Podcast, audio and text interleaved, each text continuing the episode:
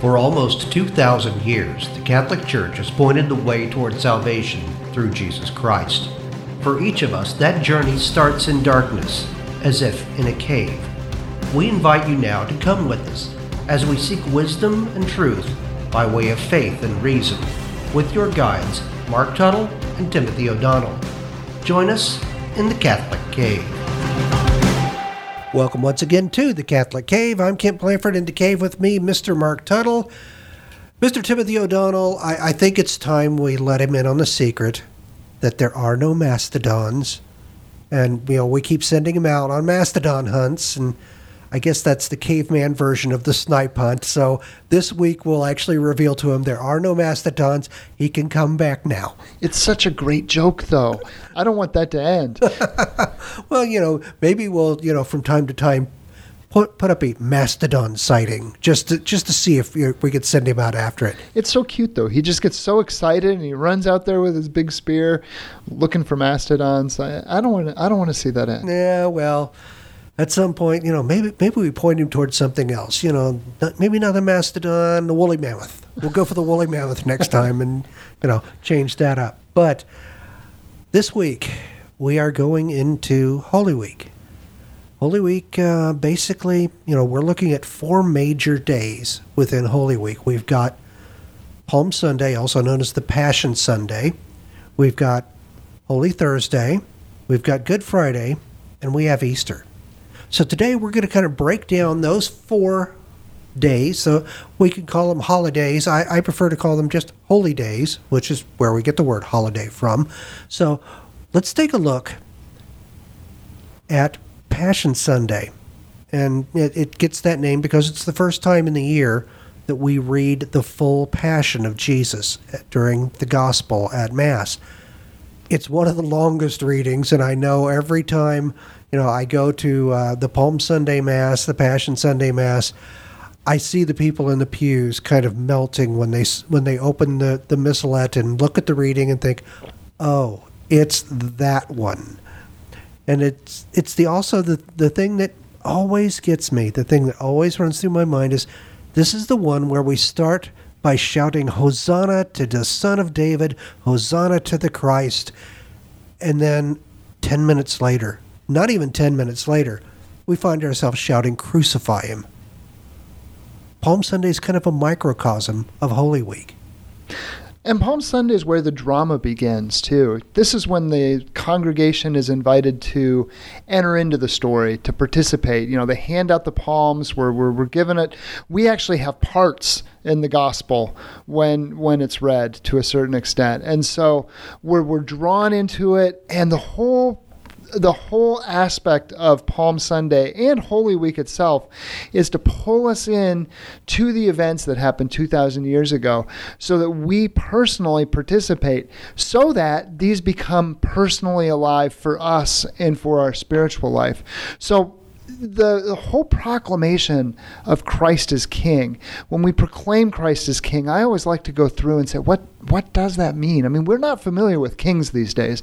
And we, have got presidents, we've got Congress, our laws are voted on. Um, you know, our own lives within our own cities, we have a very participatory role. We are in no way subject to anybody.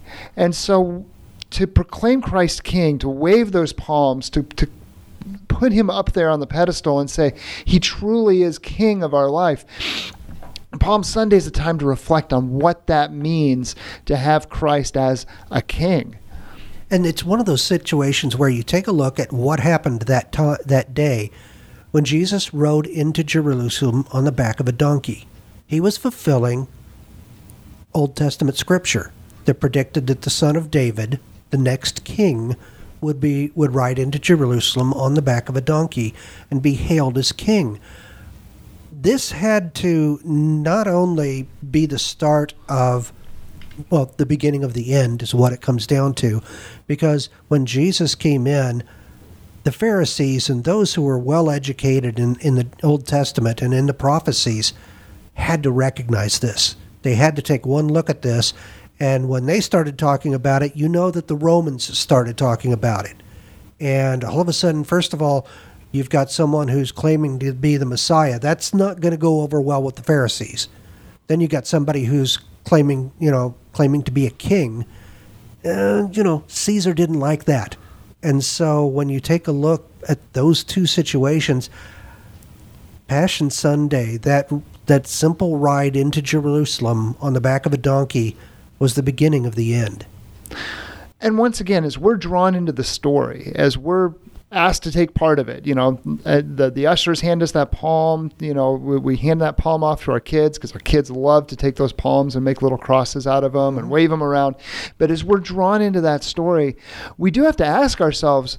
What part are we playing in this? You know, are, are we part of the crowd that's proclaiming Christ as as King? In which case, we, we have to know in the back of our mind that in, in less than a week, we're going to be turning around and, and screaming, Crucify him. Or are we part of the Romans? Are we part of the the Pharisees that feel threatened by this? Um, do we feel like we know more and are closer to God than Jesus could ever lead us? Or are we willing to submit ourselves and allow ourselves to be drawn in and, and drawn along? and and allow our, our whole spiritual life in, in some ways to be handed over to Christ on the cross.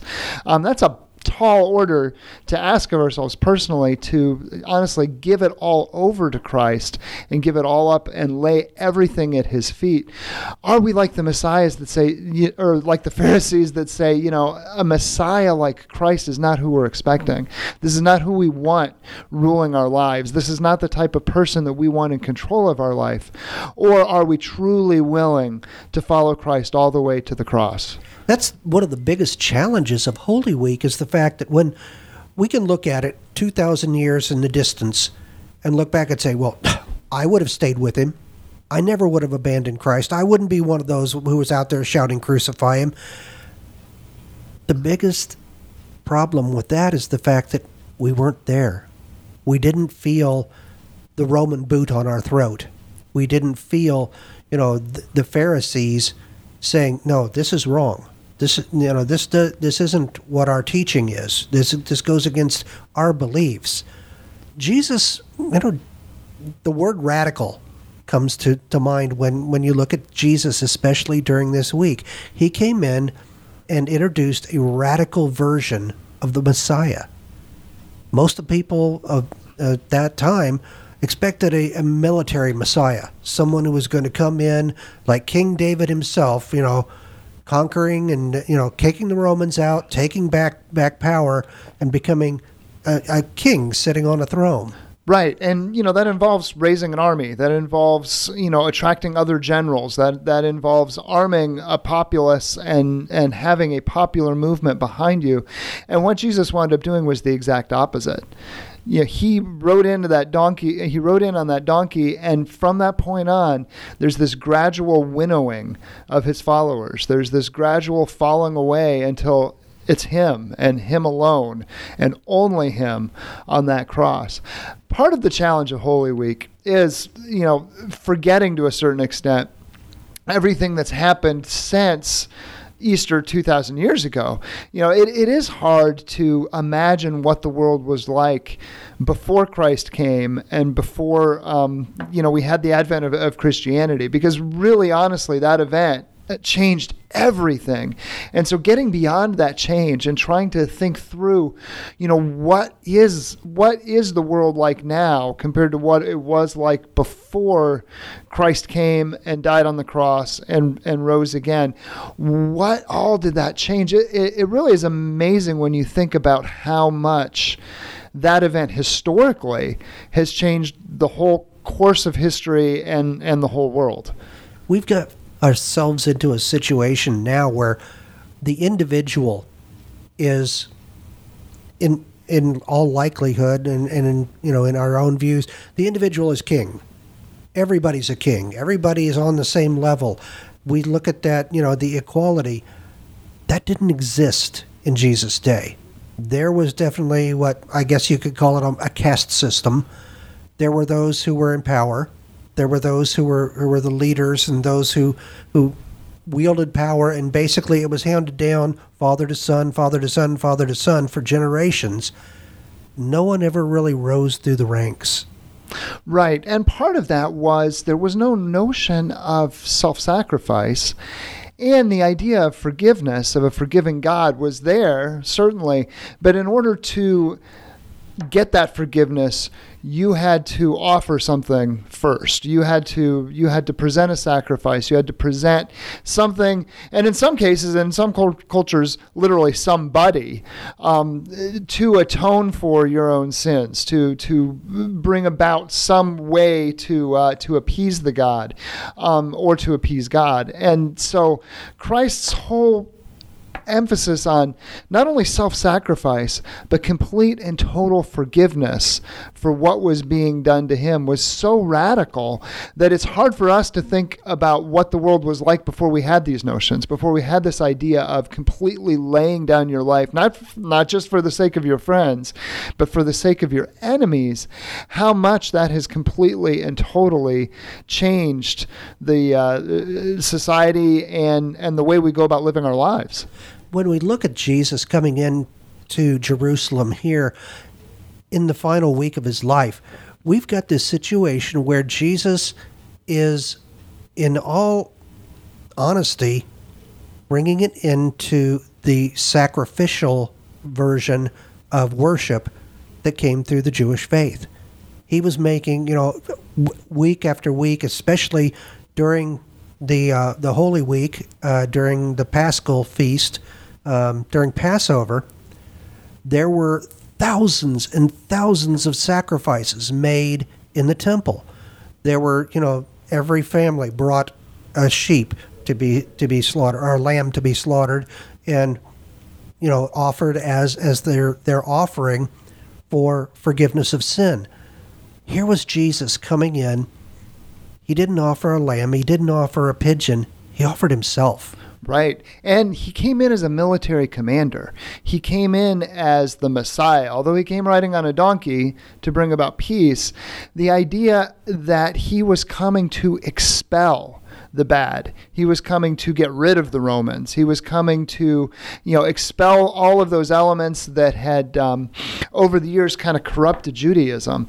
Um, you know, he was coming to get rid of those, and rather than coming with a sword to purge all of those from Jerusalem and to conquer Jerusalem again and to bring Jerusalem back to God in this fallen world, he came and instead he redeemed it. And he redeemed it not by expelling others, but by drawing everybody to himself and giving of himself completely, totally, and self sacrificially on the cross. And it was that sacrifice that replaced the blood sacrifice. It was Jesus' blood, Jesus' body that was offered. And that brings us to Holy Thursday. And that's where we'll pick up right after this break on the Catholic Cave. Think of all the media our young people are exposed to today MTV, movies, what passes for entertainment on TV, song lyrics that are questionable or worse. Where do they hear the message that it's okay to be chaste and modest, or that it's not crazy to practice their faith, or to believe in a God who loves them and can forgive them no matter what they do? Catholic Radio is the answer. Be sure to tell your friends and relatives about Catholic Radio Indy.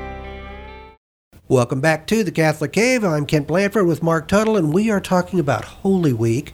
And we found ourselves, we finished Passion Sunday, and we've walked our, our view of the sacrifice that was being made during this week up to the point of Holy Thursday. Now, Holy Thursday traditionally is the celebration of Jesus of the Passover meal with the twelve on the night that he was betrayed the begin once again here we have another beginning to the end and we also have the beginning of the betrayal and I think that's uh, you know Holy Thursday uh, of uh, I guess of all of the the, the Triduum, it's probably the most lighthearted to a certain extent. You know, there, there's a very heavy, somber, sad feeling around Good Friday, and then around Easter. Um, you know, there, there's a joy, but it's a very serious joy. I mean, it's a very majestic joy. You know, the Easter Vigil and, and Easter Sunday, those are, are very uh, majestic's the best word I can come up yeah. with. Um, you know, they're, they're, they're a celebratory, but it's not a lighthearted celebratory. Maundy, Thursday is l- lighthearted in the sense that it's intimate. You know, you're you're you're drawn into the story. This is Jesus gathering with the 12, with his closest disciples. And it's the beginning of when they begin to betray him and walk away from him. And you start to see it not just in Judas, who's obviously the most dramatic betrayal, but you see it in the reactions of Peter and and you see it in the reactions of the other disciples as, as they begin to kind of lose faith in Jesus and begin to all sort of drift away um, to that moment where it's just Jesus by himself. Yeah, a big part of that comes from the fact that, you know, just before this, Jesus had told them, and, and at the beginning of the Last Supper, he tells them, I shall not eat with you again. This is the last meal I will, ha- I'll, I'll celebrate with you and you know when when your leader when someone you love when someone you've been following for several years now tells you it's over. This is the last time i'm going to sit down and eat with you. That's got to be not just a shock but you know a, that's a gut punch. You're you're going to be looking at that and saying wait a minute wait a minute. We've been following you for for all this time. We we're looking forward to something. There's there's got to be something more.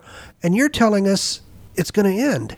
Yeah, not only that, but we gave up everything. You know, when when we followed you, there was a risk. We gave up our livelihoods. We we we left our families for for the time being. We followed you all over Israel, and now you're saying you're leaving us and you're you're saying that well we have to love one another and we have to serve one another because you're going to be gone.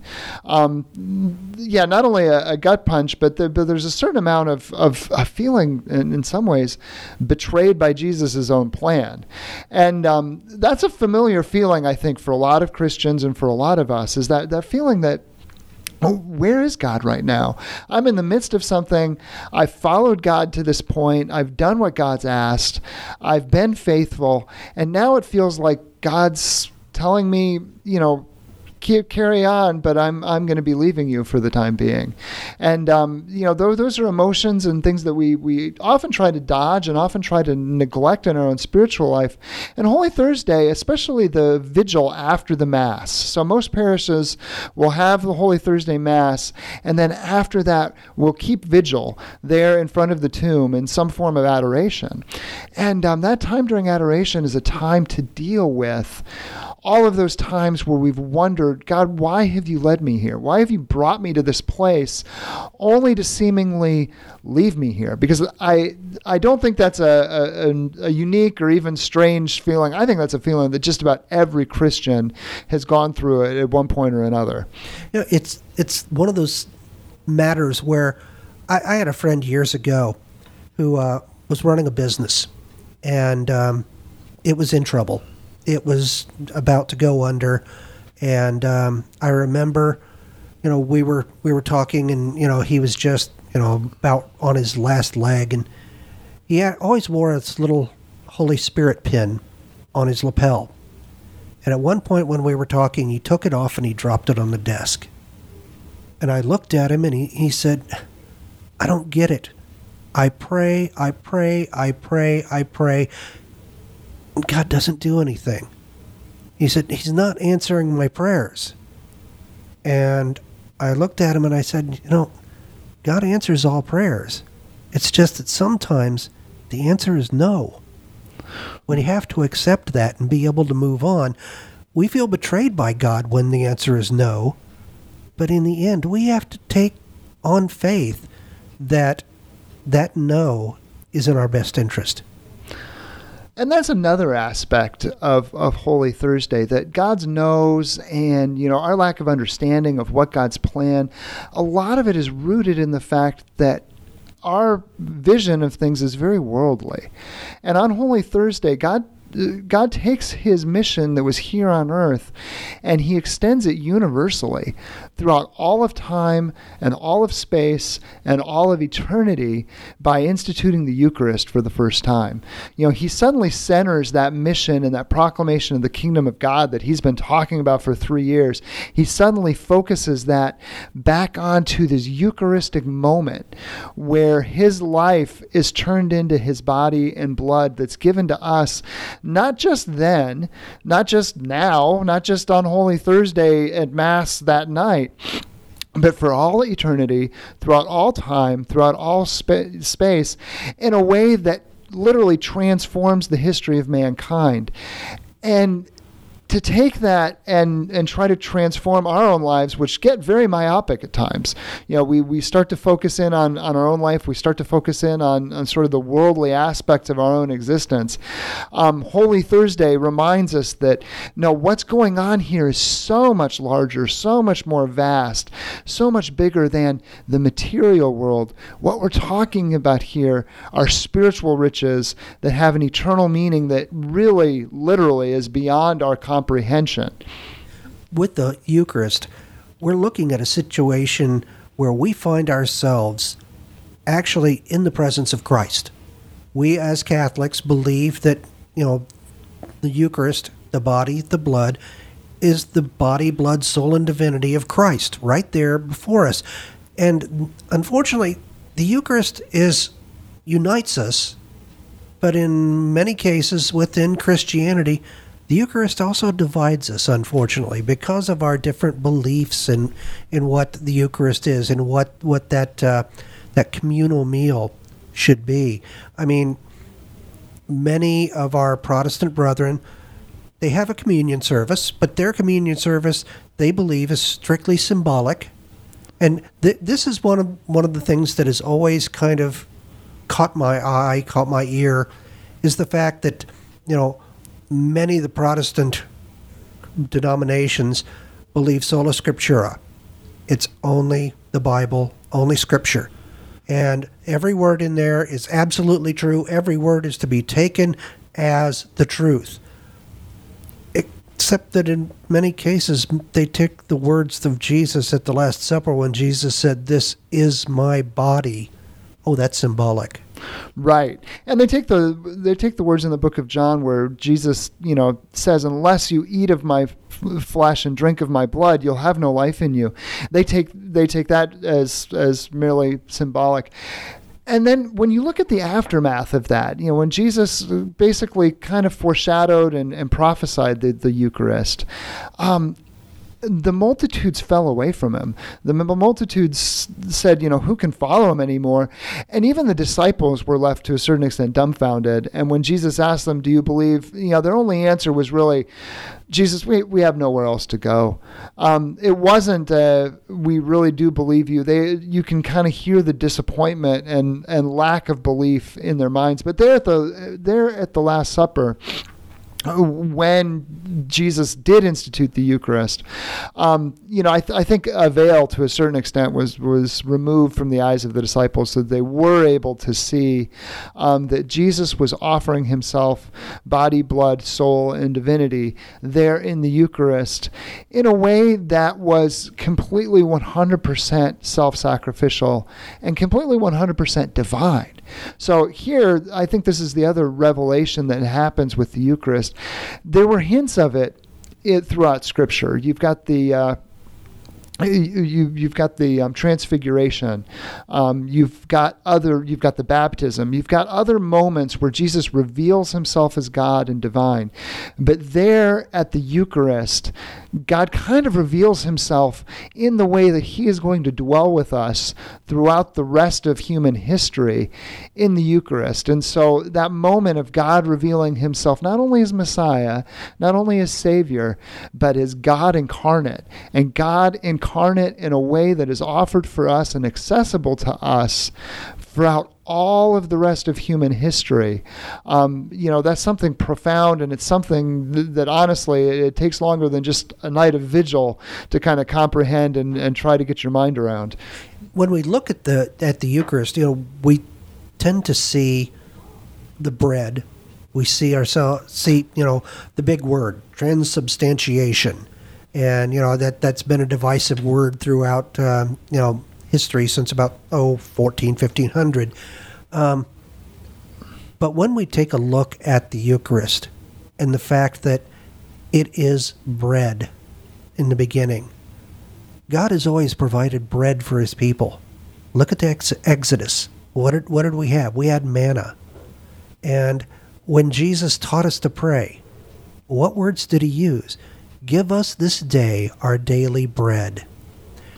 Bread is, is the nourishing factor that has always joined God and man. And in this case, the bread becomes our Lord and Savior.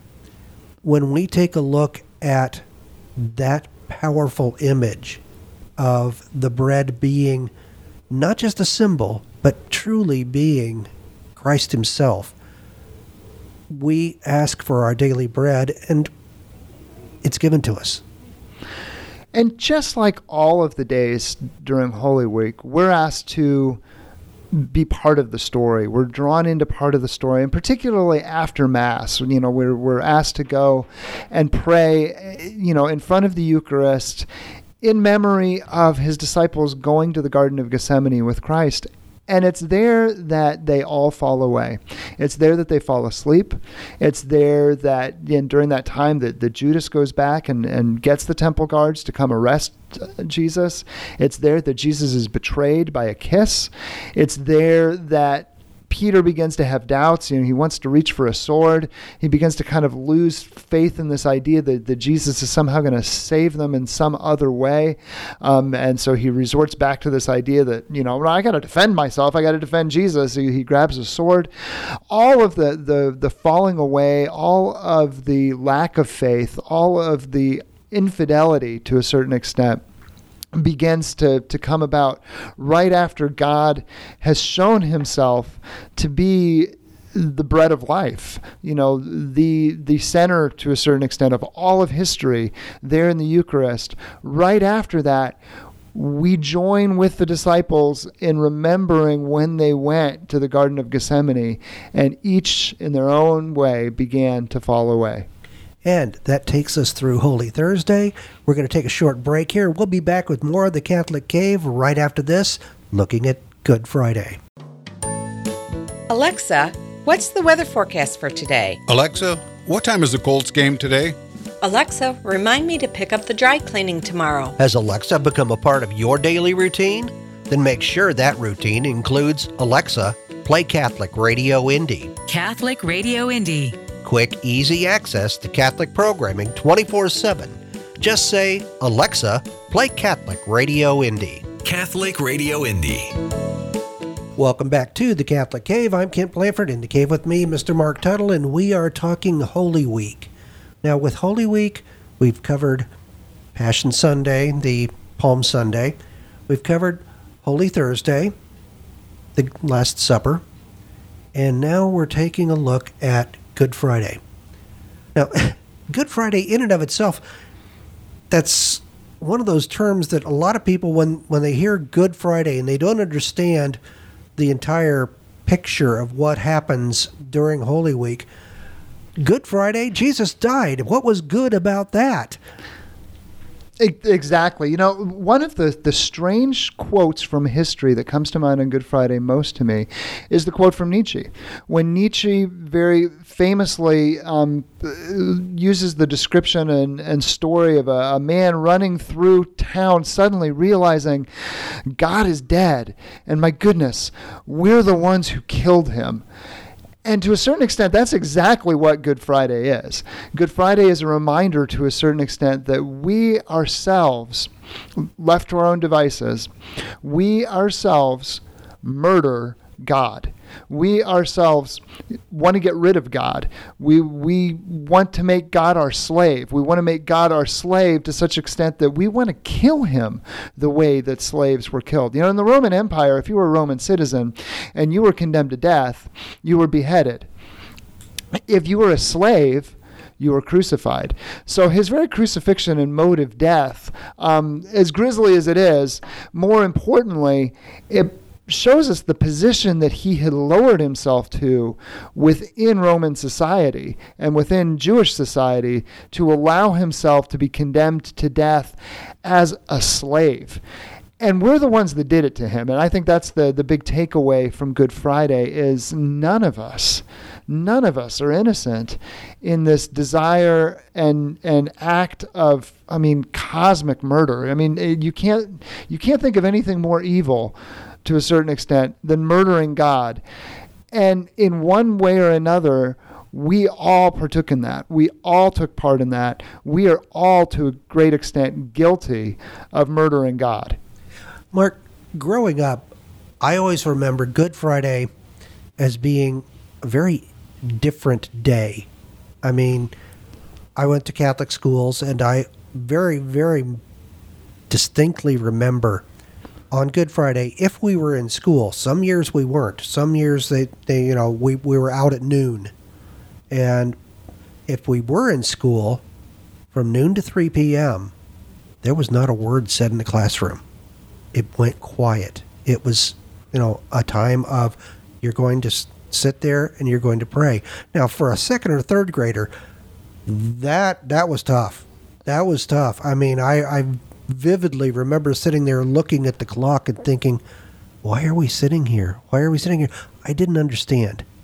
And it was only many, many years later when I look back and I realized that, you know, with our modern lives and with the way we do things today, you know, noon to th- or noon to three o'clock on Good Friday, a lot of years I was at work.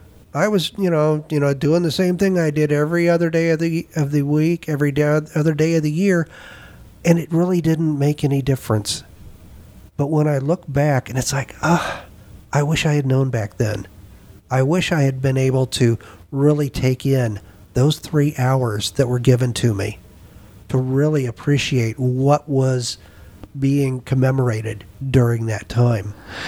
And, you know, Good Friday is a great invitation, I think, to take a little bit of a, a spiritual retreat from our lives. You're right. The, the world does not stop. Unlike Christmas, unlike Easter, unlike a lot of other holidays, the world goes on. The world, the world continues on Good Friday. And, um, you know, if you can take the time, if you can take, take the, have the ability to take the afternoon off of work, um, you know, have that, that time to just sort of withdraw, um, make a little retreat of it for yourself so that you can sort of absorb in silence um, not only the, the, the importance of of Jesus' death on the cross, but the, the importance of all of Holy Week, um, you know, of, of his of his eventual resurrection and and conquering um, conquering death and what that means in our own personal lives. Good Friday is a fantastic time to find that silent time, to find that quiet time. You know, silence is such a rare commodity in our day and age. Um, you know, you, you wake up in the morning, and unless you wake up, I, I think four o'clock. Four o'clock is, uh, is sort of the strange hour where you can actually find silence. But, you know, even by the time you hit five o'clock, the world's starting to move. Um, you know, people are starting, you know, the, the early risers are starting to move and, and all of that. And so from, from five o'clock, literally probably until four o'clock the next day, there's not a moment of silence within our world. The, the world is continually moving. And so to find a time where you can find silence and to find a time where you can contemplate what it means for time to stop because that's another aspect of good friday is time to a certain extent stopped when Jesus died on the cross. Time and eternity kind of paused um, as Jesus was was there dead, and and Jesus said his last words, and everything stopped um, to contemplate what that means for things to stop, to contemplate what that means for there to be utter, complete, total stillness and utter, complete silence. Um, Good Friday is a fantastic time to, to just take that time and, and, and think about it. And, you know, even the church, even the church herself on Good Friday stops There's no Mass on Good Friday. Um, the Eucharist is not offered on Good Friday. It's the one day of the year where the church's sole mission on, in the world to, to, to dispense sacraments to a great extent. Uh, you know, we, we joke about um, churches becoming sacrament factories, you know, meaning that they're not teaching people, they're not enriching lives, they're just dispensing sacraments. Well, that's because that's the base mission of the church. That's what the church is there to do, to dispense sacraments. And on Good Friday, that stops. So, taking the time to kind of step back, think about what it means for all of time, for all of eternity, for God Himself to stop. What that really means. Um, Good Friday is a, a, day that, if you've got the time and you've got the ability to, to take off to think through it, um, it's well worth it. You know, there are a number of really good books out there about the crucifixion, about the last days, the last words of Christ. And one of the things that I came across this year that um, I intend to uh, to put into my contemplation during that uh, that period from noon to 3 p.m. on on Good Friday is the words of Christ on the cross. My God, my God, why hast thou forsaken me? And to most people when they when they hear that and they assume that all those around him are saying, "Oh, you know, God's abandoned him. God, you know, God's left him on his own." The truth is, those words are the beginning of the 22nd Psalm. And the 22nd Psalm, uh, well, you got to remember, okay, let's take it take a look at the, the people of Jesus' time. The Pharisees, anyone who was a truly educated Jewish person at that time, they prayed the Psalms. The Psalms were their prayer book. They knew these Psalms inside out, and most of them, you know, had many of them memorized. So if Jesus were to say from the, the cross, My God, my God, why hast thou forsaken me? That would be the same as, you know, me saying, for example, um, it was the best of times, it was the worst of times. It cues you in to the whole story. And if you read that 22nd Psalm, it's not all about despair. It's not all about being abandoned. It ends with praise to God and with a worship of God saying, The Lord will take the throne. So if those who were listening at that time heard those words, you know, My God, my God, why hast thou forsaken me? and read the rest of the story in their head, they knew he wasn't just saying, God's abandoned me. He's saying, the king is coming. Yeah, that 22nd psalm is a victim psalm. It's a it's a, a prayer um, from the perspective of a victim of huge injustice, a victim of huge oppression, a, a victim, honestly, of, of murder, um, as you read through it. And uh, for Christ to, to utter that on the cross and identify himself as the the total complete victim, um, you know, offering himself up in the place of of the victim. And then, as you said, it doesn't end there. You know, it, ends in, in vindication. It ends in, in God vindicating this victim in the 22nd Psalm. You know, that, that, that promise of vindication that's going to come on Easter is there left sort of hanging in the, the air. Um, but it really does also kind of show to a certain extent the utter forgiveness that's there at the base and the foot of the cross. You know, his um, his other important words uh, that he utters. You know, the meditation on the, the seven last words of Christ is a important Catholic tradition. And, and once again, if you can take the time off of work to go and, and go to church, and a lot of parishes will walk you through meditations on those seven last words. But when Christ forgives those that perpetrate this because they know not what they do. Um, that, that powerful forgiveness, that is not just life changing for each individual one of us, but that's history changing. That idea that the proper way to respond to a grave injustice is not through vengeance, is not through trying to get back, but through utter self giving to the point where we lower ourselves to the status of a slave and offer our lives to our enemies and then forgive them that had ramifications not just on that day, but throughout all of human history. You know, we harken back to the words, love your enemies. And in this situation, Jesus found himself surrounded by those who, you know, were his enemies at the moment. And yet he, he opened his heart, he opened his hands, opened his arms on the cross, and simply said, Lord, forgive them.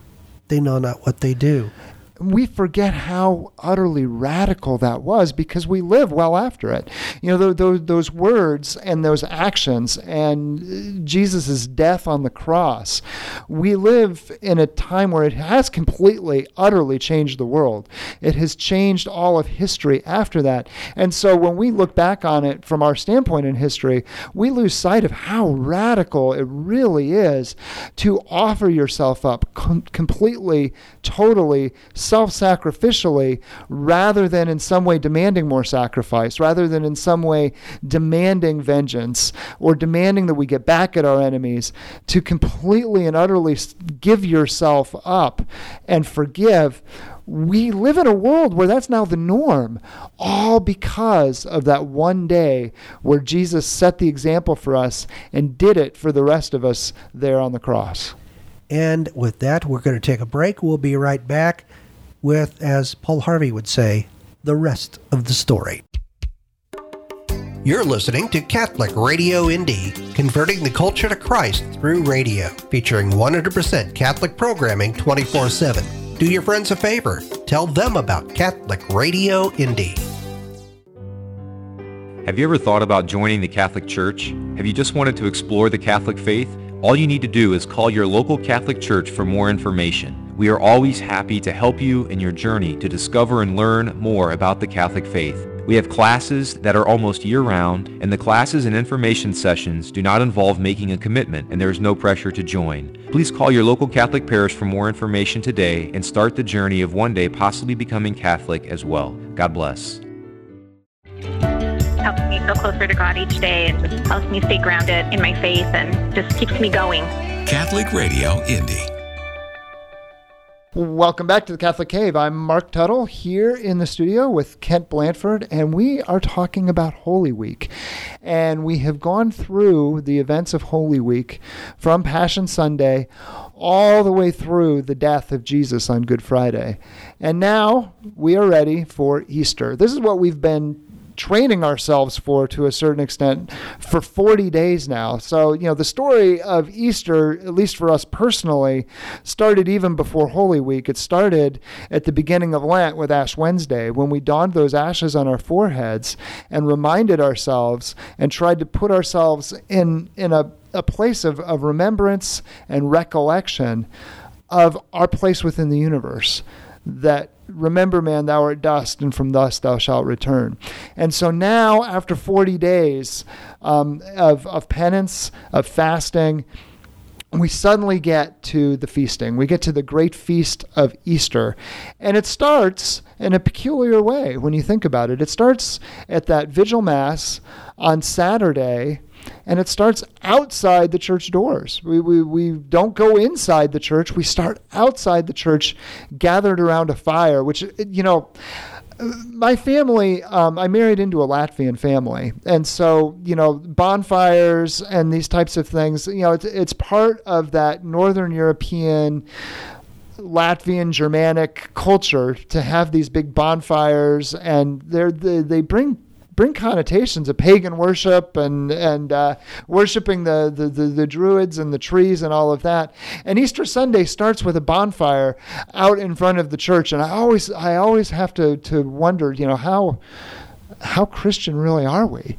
But I think that's, in some ways, I think that's why the church starts there with a big bonfire to set Christianity apart to a certain extent from all the rest of the, the religions, from all the rest of the world. Um, that would have feasts that start with some sort of ritual immolation of a victim, um, you know, some sort of burning of, yep. uh, of, of a, a, victim in commemoration of the death of a sacrificial victim. Yep. We're reminded of that's what we're doing, but it's utterly and completely transformed and turned on its head. It's very much like the um, the sacrifice of the temple, when you know a burnt offering was given for atonement.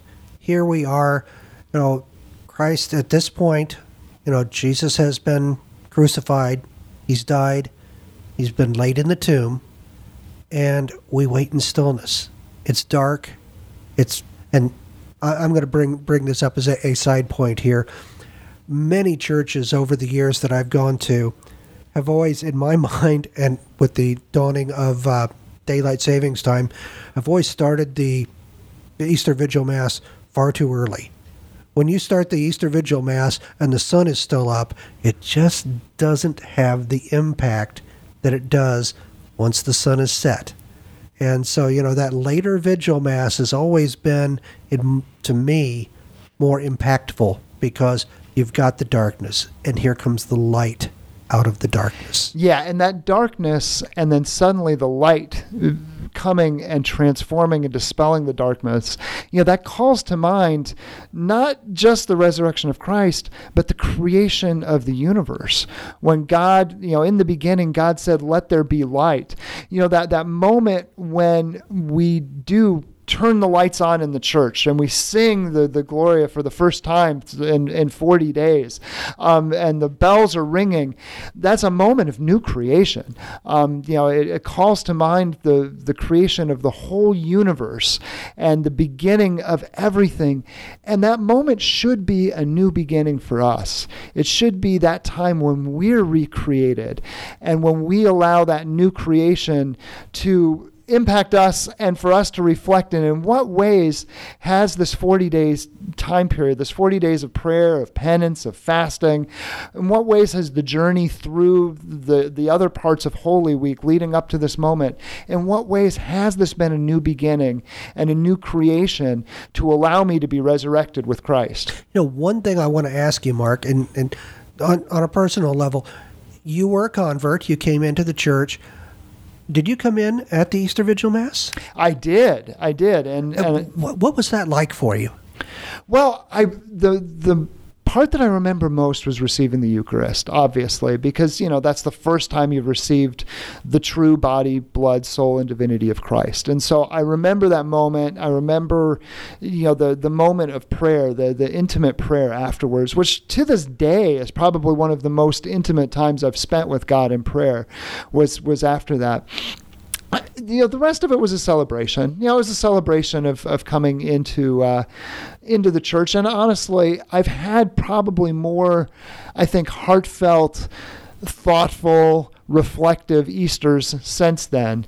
But it was a time of honestly new beginning and and resurrection coming into the church. Now I wasn't baptized on, on Easter Vigil. I, I had been raised in a, a, Christian family where I had been baptized as an infant, and and you know the formula of baptism was was valid. So I, I remember having the conversation with the priest where he wanted to make sure that the water had actually trickled down my head and I hadn't just been sprinkled, because you, you have to have flowing water for it to be a valid baptism. So I had to go back and ask my parents, who who you know they're they're still to this day Protestant. You know, okay, so when when he baptized me, was there actually water falling down my head, or was was it just sprinkled on me? And they thought that was the most bizarre question. And and my dad, it was I, I like my dad's answer. He's like, son. I can tell you honestly from your Christian journey that you were truly baptized. I was like, okay, yeah, I can I can accept that. So. You know, the Easter Vigil Mass for me, I have a hard time with it simply because for years and years I've been a, a parish musician. The Easter Vigil Mass is one of the most demanding uh, liturgies musically that you have to do throughout the year. And so I wish just once, and, and I swear one of these years I'm going to take Easter off I'm going to step away from the music so I can just sit in the pew and actually experience the vigil mass because there are so many distractions that the musicians go through. It's like, okay, what comes up next? Okay, and how long? What, what's the cue for this? What are we coming up on this? And you know, it becomes you know a performance more than than a than a liturgical happening. And I've always wondered you know, what would it be like to be one of those people who is here and experiencing this liturgy for the first time? Right. And it's hard to put yourself in a place to where you are experiencing it for the first time. Part of the reason why it's so demanding for the musicians is because you have six readings throughout uh, salvation history. Right. So you're you're you're literally being walked through from the creation story to the fall of man, you know, all the way through. And you know, part of that is in that long proclamation that's chanted. And so as a musician taking part in the chant of that, um, oftentimes the priests are the, the ones and the musicians don't really have much of a part, but a lot of times it's set to music. Um, so, you know, but but that that whole walk, I think, from from the creation all the way through to the resurrection um, and to the to the Gloria. All of that is, is, are readings that are then set to music, and you have responses that are set to music between each of them, and each in different flavors. Uh, I've noticed in, in some parishes. So a lot of parishes are, are changing those settings a little bit to try to put you in the mood of whatever is being conveyed by that particular reading. Yeah, to in in the most part for me, when I think of the Easter Vigil Mass, the Easter Vigil Mass is music. And, you know, th- there are all those readings, and it, it's always the longest Mass of the year. Uh, one Mass that, uh, that I did at uh, my old parish, St. Gabriel, we had almost 30 people who were being baptized and brought into the church. That was the longest Mass I have ever experienced in my life but it was also one of the most beautiful celebrations I've ever seen, you know, with all these people and thinking, all of these people want to be part of this church, want to be part of what Christ offered himself up for, so that we could have this beautiful community to be part of today. Yeah, it's the beauty of the Mass. And, and, and you're right. The Easter Vigil Mass tends to be the most beautiful Mass of the year. But it's the beauty of the Mass, and honestly, the beauty of the Catholic Church that has brought so many converts into the church. Um, you know, in some ways we've we've over the years kind of lost a little bit of our, our traditions of beauty within the church. Know, we've we've kind of hidden the statues for a little while. Um, you know, the the architecture of the church we've we've kind of we've whitewashed the walls to a certain extent. We've gotten away from stained glass windows that depict images of, of Bible history for you know more I don't I don't know modern. Um, splashes of color. and we've lost a lot of the impact and importance of beauty into our reverence and into our prayer life and into our worship of God. And Easter Vigil brings that back. You know, Easter Vigil brings back a focus on beauty as part of the transcendentals. You know, when we when we think about who God is and what God is, well, God is ultimate truth, He's ultimate goodness, but He's also also ultimate beauty. And so having that the recollection there on Easter Vigil through the music, through um, you know, honestly the the decoration within most sanctuaries are the most ornate, and there's the most attention put to the appearance of the church on Easter and that Easter vigil. You know, we, we bring flowers from all over the place to decorate the, the churches on Easter that attention to beauty, um, you know, brings back to mind the importance of beauty within not just our own worship and not just within our own liturgies, but really within our own lives. Yeah, it's that that we're coming back to the philosophical concept of aesthetics, that beauty, that we truly appreciate the world and what it has to offer us through the beauty that we see. Right. And that beauty, of course, is all directed at trying to call to mind the impact of this new creation, this recreation that we find in Christ, and honestly, a recreation of the entire universe through Christ's resurrection. Christ truly conquered death. And to think about what death is, you know, death is, is death isn't just our own physical death, it's the decay, it's the falling away, it's the betrayal, it's all the aspects that draw us away from God. And God came to earth sacrificed himself, allowed himself to be murdered on a cross as a slave so that he could recreate it, so that he could bring it all back to himself, make it all new, and bring it all back to life in a glorious, beautiful way there on Easter Sunday. And that is what we will be celebrating this week. I hope that uh, you know maybe we've pointed you towards some of the things that you know you can think of during this week as you attend different services and uh, as Holy Week plays out. At this point, all I can say is I really hope that you take the advantage, take the opportunity to spend this Holy Week really looking at what God has done for us. Not only his sacrifice, but his resurrection and the gifts he's given us throughout this week. That is all the time we have for this week for the Catholic Cave. For Marc Tuttle, for myself, have a wonderful Holy Week and a blessed Easter, and we'll be back next week with more on the Catholic Cave. The Catholic Cave is a production of Catholic Radio Indy. Replays of this program are available in podcast form at CatholicRadioIndy.org. Comments about this program can be addressed to Kent at CatholicRadioIndy.org or by calling 317 870 8400. So, the scan button brought you here. Awesome. We like company. Get to know us. And if you have to leave, come back. You're always welcome. Catholic Radio Indy.